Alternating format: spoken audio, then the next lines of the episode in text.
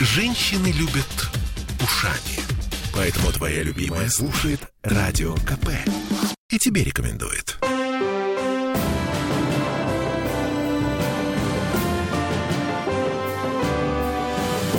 Нулевое чтение. Всем привет. Это радио «Комсомольская правда» в Петербурге. Я Дмитрий Делинский. Я Ольга Маркина. И я Денис Четербок. Депутат ЗАГСа. Мы снова собрались здесь для того, чтобы посмотреть, обсудить, собственно, чем будет заниматься наш петербургский парламент на ближайшем заседании. Главный, основной вопрос, что там все-таки с этим федеральным законопроектом по поводу QR-кодов? Два законопроекта. Один. В регионы поступил только один законопроект, который касается общих положений о применении системы QR-кодов для доступа в общественные места. Второй законопроект, который касается транспортных вопросов, не поступил на рассмотрение из Государственной Думы, поэтому мы пока сконцентрированы только на этой инициативе. Прошлый четверг было рассмотрено предварительно на заседании постоянной комиссии по социальной политике и здравоохранению, и до 14 декабря ожидается, что она будет рассмотрена на пленарном заседании, и законодательное собрание примет решение о поддержке данной инициативы. О поддержке или не поддержке этой инициативы? Ну, Потому что прецеденты есть. Предварительный проект, который готовила комиссия, исходит из того, чтобы поддержать эту законодательную инициативу. Мы пока лишь высказываем свое, в принципе, мнение о поддержке или не поддержке. Какая-то конкретика по поправкам, она уже будет отрабатываться в рамках второго чтения, после того, когда Госдума в первом чтении рассмотрит данную инициативу. В Госдуме это 16 декабря. Соответственно, до 16-го, вы говорите, до 14-го. У нас срок стоит по документам, Слушайте, насчет прецедентов. Значит, в Северной Осетии на прошлой неделе Североосетинский парламент сначала проголосовал против, потом прошло несколько часов, они одумались, передумали, проголосовали все-таки за. По-моему, они даже сказали, что у них какой-то сбой был в системе. В результате этого сбоя лидер единороссов в Североосетинском парламенте подал в отставку. Значит, депутаты парламента Владимирской области отказались обсуждать вообще этот законопроект. В Челябинске народ штурмовал здание областного парламента, депутаты проголосовали за. В общем, народ недоволен. Как вы думаете, что будет, если региональные парламенты выступят против? От региональных парламентов вообще что-то зависит в этом вопросе? В данном случае говорить о том, что мнение парламентов региональных здесь определяющее, конечно, нет. Документ разослан в регионы именно для того, чтобы коллеги не торопились с принятием и с голосованием, или уж тоже не уходили от темы, когда просто говорят, что мы не будем вообще ничего рассматривать. Это время дается месяц для того, чтобы региональные парламенты с участием экспертов, представителей общественности, с участием медиков обсудили этот документ. Не случайно мы не торопимся с рассмотрением. Обсудили и высказали свое мнение на этот счет. Я думаю, ни у кого не вызывает вопросов, что ситуация с пандемией, мягко скажем так, напрягает. Тут еще этот штамм Омикрон пришел к нам из Южной Африки. Конечно, при принятии решений в целом в стране учитывается и зарубежный опыт. Вы знаете, что Австрия с понедельника на локдауне серьезнейшем, там ни о каких QR-кодах в принципе речь не идет, а о жестких ограничительных мерах. Я недавно общался тоже с коллегами из других стран, где введены серьезнейшие штрафы за появление в общественных местах без маски, будь то транспорт или какое-то иное общественное место. Система QR-кодов тоже где-то применяется. Поэтому то, что государство ищет пути для, во-первых, стимулирования людей к вакцинации, это раз, а во-вторых, для того, чтобы уберечь тех, кто не верит в эту болезнь.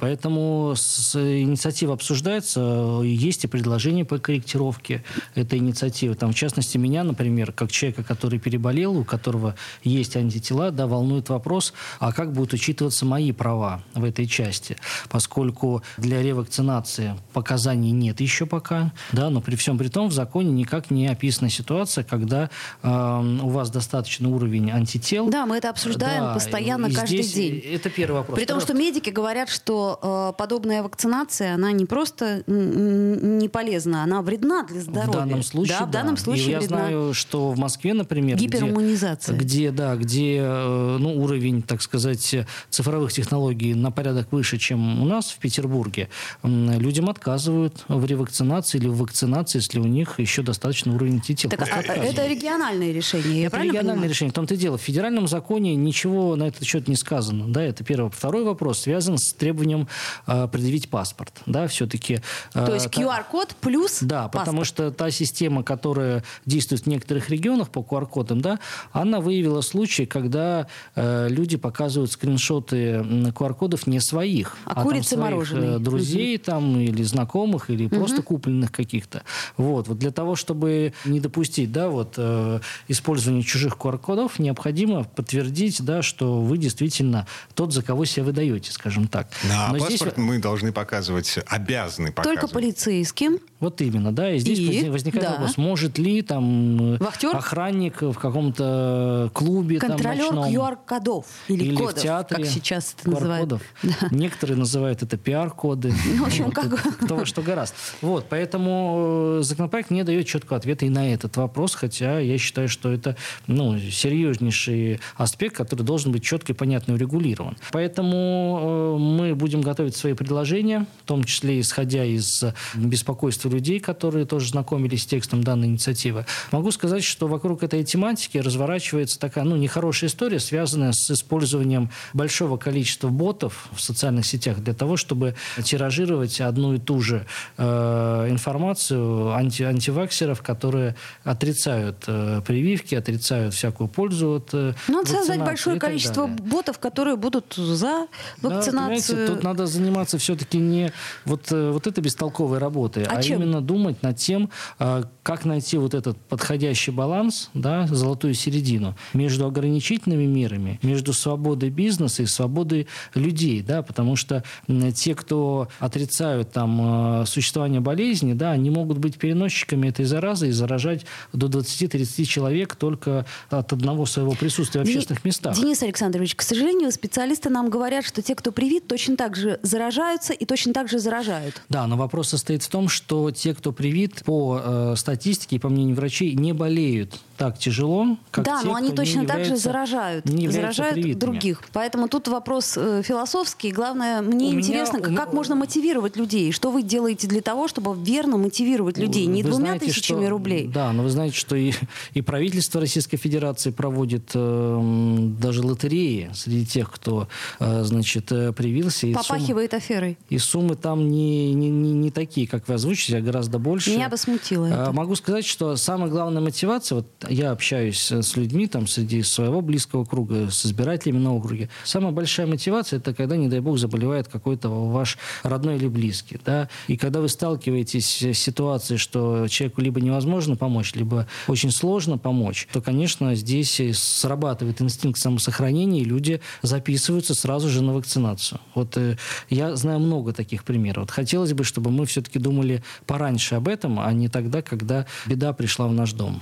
Но так или иначе, QR-коды — это, по большому счету, это ограничение нашей свободы. В какой-то части, конечно, потому что мы в ответе, знаете, как известное выражение, моя свобода заканчивается там, где начинается свобода другого. Да, и в этой связи, но об этом, кстати, нам говорил Шишлов, что свобода в данном случае... Она не абсолютна. Не абсолютна, потому что там начинается не свобода других. Денис, а скажите, все-таки транспорт, я так понимаю, в нашей северной столице эта история с QR-кодами не коснется? Общественного транспорта. Я не могу утверждать это наверняка, поскольку конкретные решения принимаются правительством, исходя из текущей ситуации с пандемией. Вы знаете, что в том распоряжении, которое недавно подписал губернатор, там отсутствуют, в принципе, QR-коды на транспорте, и в этом контексте мы понимаем, что до конца года, и в начале года следующего, если не будет каких-то взрывов по пандемии или, не дай бог, новый штамм коронавируса начнет начал свирепствовать в нашем городе, я думаю, что не будет таких жестких мер. Во всяком случае, по тому постановлению, которое действует сейчас, до конца года это не прослеживается. Но, опять же, повторюсь, это тоже не абсолютная история. И если уж ситуация будет крайне плохо складываться, не исключено, что этот механизм тоже будет задействован. Вы знаете, что по первости было вообще много страшилок. Там чуть ли не блокпосты должны были появиться у каждого моста и пропускать людей там на работу или домой по спецпропускам. Но нам запрещали выходить на детские площадки, гулять в парках, вот это все. Да, это было год назад. Сейчас мы видим, что таких ограничений нет, поскольку... Они неразумные. Они неразумные, и практика и опыт взаимодействия с этой болезнью, она показала, какие меры действительно востребованы, какие нет. Да, вот вакцинация, пожалуй, это одна из тех мер, которая реально может поставить такой барьер на пути распространения пандемии. Хорошо бы, чтобы с антителами разобрались. Точку, по крайней мере, в этой четверти сейчас поставим. Значит, федеральный закон о QR-кодах. Это, скажем так, рамки, внутри которых региональные власти могут принимать решения о введении QR-кодов полностью или частично. Так или иначе, это штука, которая позволяет, легитимизирует региональным властям работу с QR-кодами. Да, и самое главное, это единые стандарты. Потому что сейчас многое по части ограничительных мер и пандемии отдано на откуп регионам. Где-то применяются QR-коды, где-то их не существует в принципе. Где-то это и неразумно, потому что нет у людей там смартфонов в каком-нибудь далеком селе, где-нибудь на Урале или за Уралом. Вот, поэтому, но федеральный закон, он дает однозначные, четкие стандарты на всю страну, что, ребята, если у вас действуют QR-коды, то по ним правила такие-то, такие-то и такие-то. Как вы правильно сказали, это в любом случае ограничение наших свобод. У нас по Конституции 55-я статья предполагает возможность таких ограничений, но они должны быть прямо прописаны в федеральном законе. Вернемся буквально через пару минут. Нулевое чтение. Я слушаю «Комсомольскую правду», потому что Радио КП – это корреспонденты в 400 городах России. От Южно-Сахалинска до Калининграда. Я слушаю Радио КП и тебе рекомендую.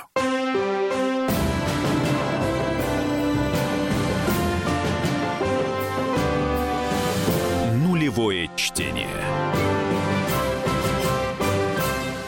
А это мы вернулись в петербургскую студию радио «Комсомольская правда». Я Дмитрий Делинский. Я Ольга Маркина. Я Денис Четербок. Депутат ЗАГСа. Продолжаем говорить о том, как петербургский парламент меняет нашу с вами жизнь. Здесь у нас еще выборы уполномоченного по правам человека. 9 человек. Уже 9. Было 10, осталось 9. Претендует на этот пост. Давайте попробуем пробежаться по кандидатурам, потому что там знакомые все лица. Значит, президент благотворительного фонда «Азбука надежды» Светлана Агапитова. В прошлом уполномоченный по правам ребенка в Санкт-Петербурге 2 срока подряд. Вот. И, как вы знаете, что более 2 сроков подряд эту должность занимать нельзя. В этой связи Светлана Юрьевна была вынуждена покинуть этот пост. И сейчас является президентом благотворительного фонда. Достаточно опытный человек, имеет серьезнейшую подготовку в сфере защиты прав детей. И я могу сказать, что сам, будучи депутатом, работал с Светланой Юрьевной по ряду проблемных вопросов, когда требовалась помощь именно по части защиты прав детей, и ситуация зашла уже на самом деле далеко, и были суды, но все равно подключение ее аппарата позволило склонить чашу весов и соблюсти права и законные интересы несовершеннолетних. Вот в ряде вопросов это мой личный опыт, поэтому она эффективна. Так сказать, она очень эффективна. Хороший вариант для нашей северной столицы. Еще один весьма неплохой вариант. Ольга Штанникова, руководитель аппарата уполномоченного по правам человека в Санкт-Петербурге, то есть подчиненная господин Шишлова. Я ее тоже очень хорошо знаю, как исполнителя, как человека, который на протяжении многих лет руководит аппаратом уполномоченного. Вот. Это такой человек подготовленный, тоже опытный. Она, наверное, не имеет столь большого политического опыта, как Светлана Юрьевна. Все-таки должность руководителя аппарата предполагает работу в тени, что называется, да, а не на первых полях. Вот. Поэтому кандидат тоже вполне себе достойный для этого этой должности. Mm-hmm. То есть вот две фамилии, Агапитова и Штанникова, они, на мой взгляд, кажутся наиболее вероятными. Но я бы еще не сбрасывал со счетов своих коллег по прошлому созыву. Надежда Тихонова. Надежда Тихонова, Ольга Ходунова. Тоже достаточно активный парламентарий в прошлом созыве. Работа депутата, она неминуемо связана с защитой прав людей, да, поскольку мы работаем и защищаем интересы наших избирателей. Тоже достаточно опытные кандидаты. Я бы еще выделил одного. Это Сергей Лаптев, руководитель в прошлом аппарата и уполномоченного по правам человека. И он начинал выстраивать аппарат уполномоченного по правам ребенка в первый срок Светланы Юрьевны Агапитовой. С аппаратной точки зрения тоже серьезный подготовленный кандидат. Mm-hmm. Но остальных поминать не будем. Там, я не скажу, что братская могила, но люди такие ноунеймы, что называется. Ну, вплоть до военрука из Выборгского района. Ставлю на Агапитову. Денис Александрович, ваше мнение, кто победит? Ну, мне, наверное, не совсем правильно сейчас. Ну почему же? У нас же скоро все равно будет открытое голосование, поэтому можете выразить свое мнение. По данному поводу все равно голосование будет закрыто, потому что это персональный вопрос. Угу. Но могу сказать, что вот лично я отдал бы свой голос за Агапитову Светлану Юрьевну, как, на мой взгляд, наиболее подготовленного человека и с политической, и с аппаратной точки зрения. Ну что ж, разделю в данном случае ваше мнение абсолютно. Завтра во второй половине дня мы узнаем имя нового уполномоченного по правам человека в Петербурге. Следующий вопрос повестки. Значит, приватизация ГУПТЭК. Это второе по величине или первое по величине, я уже, честно говоря, запутался. Но так или иначе, теплогенерирующая организация. Те люди, та компания, которая обеспечивает нас теплом. Приватизация. Вообще страшное слово, на самом деле. Вообще-то да. Что-то это из 90-х касающееся. Да, и приватизация, как правило, да, некоторые говорят, не приватизировали, а прихватизировали. Что-то типа того. В данном случае все-таки здесь речь об этом не идет. Вы знаете, что до 2025 года в нашей стране это срок, по истечению которого должны исчезнуть ГУПы, государственные унитарные предприятия, как форма хозяйственной деятельности. Но его же можно переименовать? Переименовать нельзя. Надо лишь только выбрать другую форму. И как раз-таки город предлагает акционировать это предприятие. Предполагается, что все акции будут находиться в ведении города. То есть что город, значит в ведении? Город будет собственником и единственным акционером. Все-таки государственная организация. Ну, формально нет, потому что это коммерческая организация с акциями. Но де-факто, да, город сохранит контроль. И это крайне важно, потому что все-таки, когда речь идет о снабжении нашего города горячей водой и теплом, речь не идет о коммерческой истории, речь идет о обеспечении жизнедеятельности нашего города и всей вот этой жилищно-коммунальной системы. А я напомню, что 16 тысяч домов, примерно такая цифра, находится под обслуживанием ГУПТЭКа, и где проживает порядка 3 миллионов жителей города. То есть, это подавляющее большинство. Помимо ГУПТЭКа есть еще ряд теплоснабженных организаций, которые работают в нашем городе, но они не такие крупные, как ГУПТЭК. И у них уже давно другие формы собственности. Это акционерное общество. Поэтому в данном случае вот эта реформа, она коснется только ГУПТЭКа. То есть это хорошо. Для нас приватизация ГУПТЭКа. И самый главный вопрос, который мы задавали правительству, когда готовилась эта инициатива, каким образом это повлияет на конечного потребителя. Угу. Приведет ли это к росту тарифов или изменится ли стоимость тепла и горячей воды? Никак нет. То есть это Денис Александрович, вы сейчас это в эфире говорите. Я имею в виду просто. В результате вот этой реорганизации никаких специальных повышений не предусматривается. Поэтому если рост и будет, он будет как по общему правилу. Да, у нас тарифы пересматриваются 2 раза в год, январь и июль, исходя из уровня изменившейся инфляции с учетом особенностей территории. То есть, по большому счету, это такое перекладывание из одного кармана в другой, вызванное особенностями федерального законодательства. Да, но которое позволит, на мой взгляд, убрать целый ряд бюрократических, ненужных абсолютно сложностей, связанных вообще с порядком управления ГУПом. Потому что у ГУПа есть профильный комитет, там есть свои чиновники, это лишняя отчетность, это лишняя забюрократизированность при принятии каких-то решений. А вот форма акционерного общества позволит гораздо оперативнее решать вопросы, связанные с утверждением той же самой программы реконструкции тепловых сетей. И позволит гораздо быстрее осуществить ту реконструкцию, на которую потребовалось бы раньше 2-3 2 или 3 года. Ладно, поживем, увидим. 4 минуты до конца этой четверти часа. У нас есть еще один любопытный вопрос. Мы же с вами заметили хороводы, которые в эти выходные народ водил вокруг портрета Хармса на Маяковской. Да, но при этом отмыли портрет Достоевского. Как в свое время отмывали фрески, отмывали Бродского, вы помните? Денис, доколе? Когда все это закончится? Доколе, правда. У меня есть ответ на этот вопрос, я его повторяю каждый раз, когда даю интервью на эту тему. Когда у нас в городе появится закон или пускай подзаконный акт, который в какой-то части легализует вот такое уличное искусство, которое не вызывает вопросов ни у кого. Когда это будет? Парламент же уже сменился. Да, парламент сменился. Я уже разговаривал с своими коллегами, им тема эта достаточно близка, понятна. Я знаю, что Павел Анатольевич Крупник, руководитель нашей фракции, тоже активно лоббирует легализацию уличного искусства. Мои поправки готовы. Вы знаете, уже 1,5 года назад они находятся на рассмотрении, но, к сожалению, не получили заветного согласования от тех комитетов, которые будут впоследствии исполнять этот закон. А давайте их назовем. Пусть город знает своих героев. Да. Мы эту информацию не скрываем. У нас нет понимания с комитетом по градостроительству и архитектуре в этой части. Готов пойти на определенные уступки КГИОП, но и здесь надо дополнительно еще поработать. Вот, в общем-то, 2 основных таких комитета, которые на настоящий момент пока занимают консервативную, на мой взгляд, позицию по части уличного искусства. Хотя глупо отрицать его несуществование в городе. Уличное искусство живет, развивается. И оно вполне себе актуально. Любимо жителями. Оно актуально. Я согласен, что бывают разные объекты, но наш закон направлен прежде всего для того, чтобы дать старт. Мы предлагаем, пожалуйста, трансформаторные подстанции, которые не представляют никакой архитектурной ценности. Как правило, это желтые или серые коробки. Почему бы там не появиться тому же самому Достоевскому или Хармсу или еще кому-то? Такой, я говорю, что вопрос он вполне риторический. Задаем мы его в этой студии уже, наверное, раз в 20-й, если не больше. Мы находимся, к сожалению, в состоянии такого перманентного общественного конфликта, когда...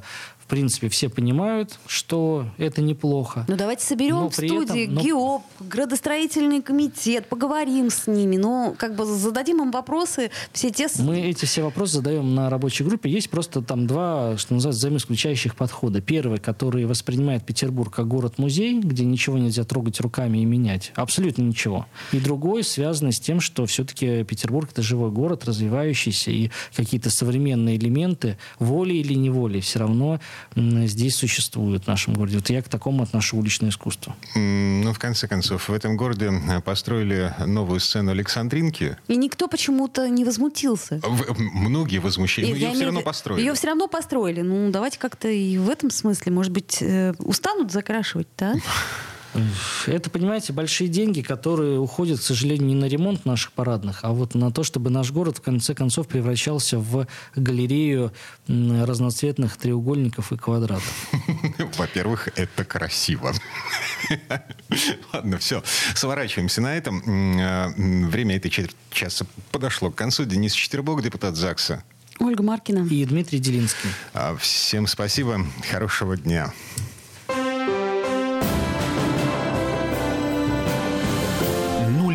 Чтение.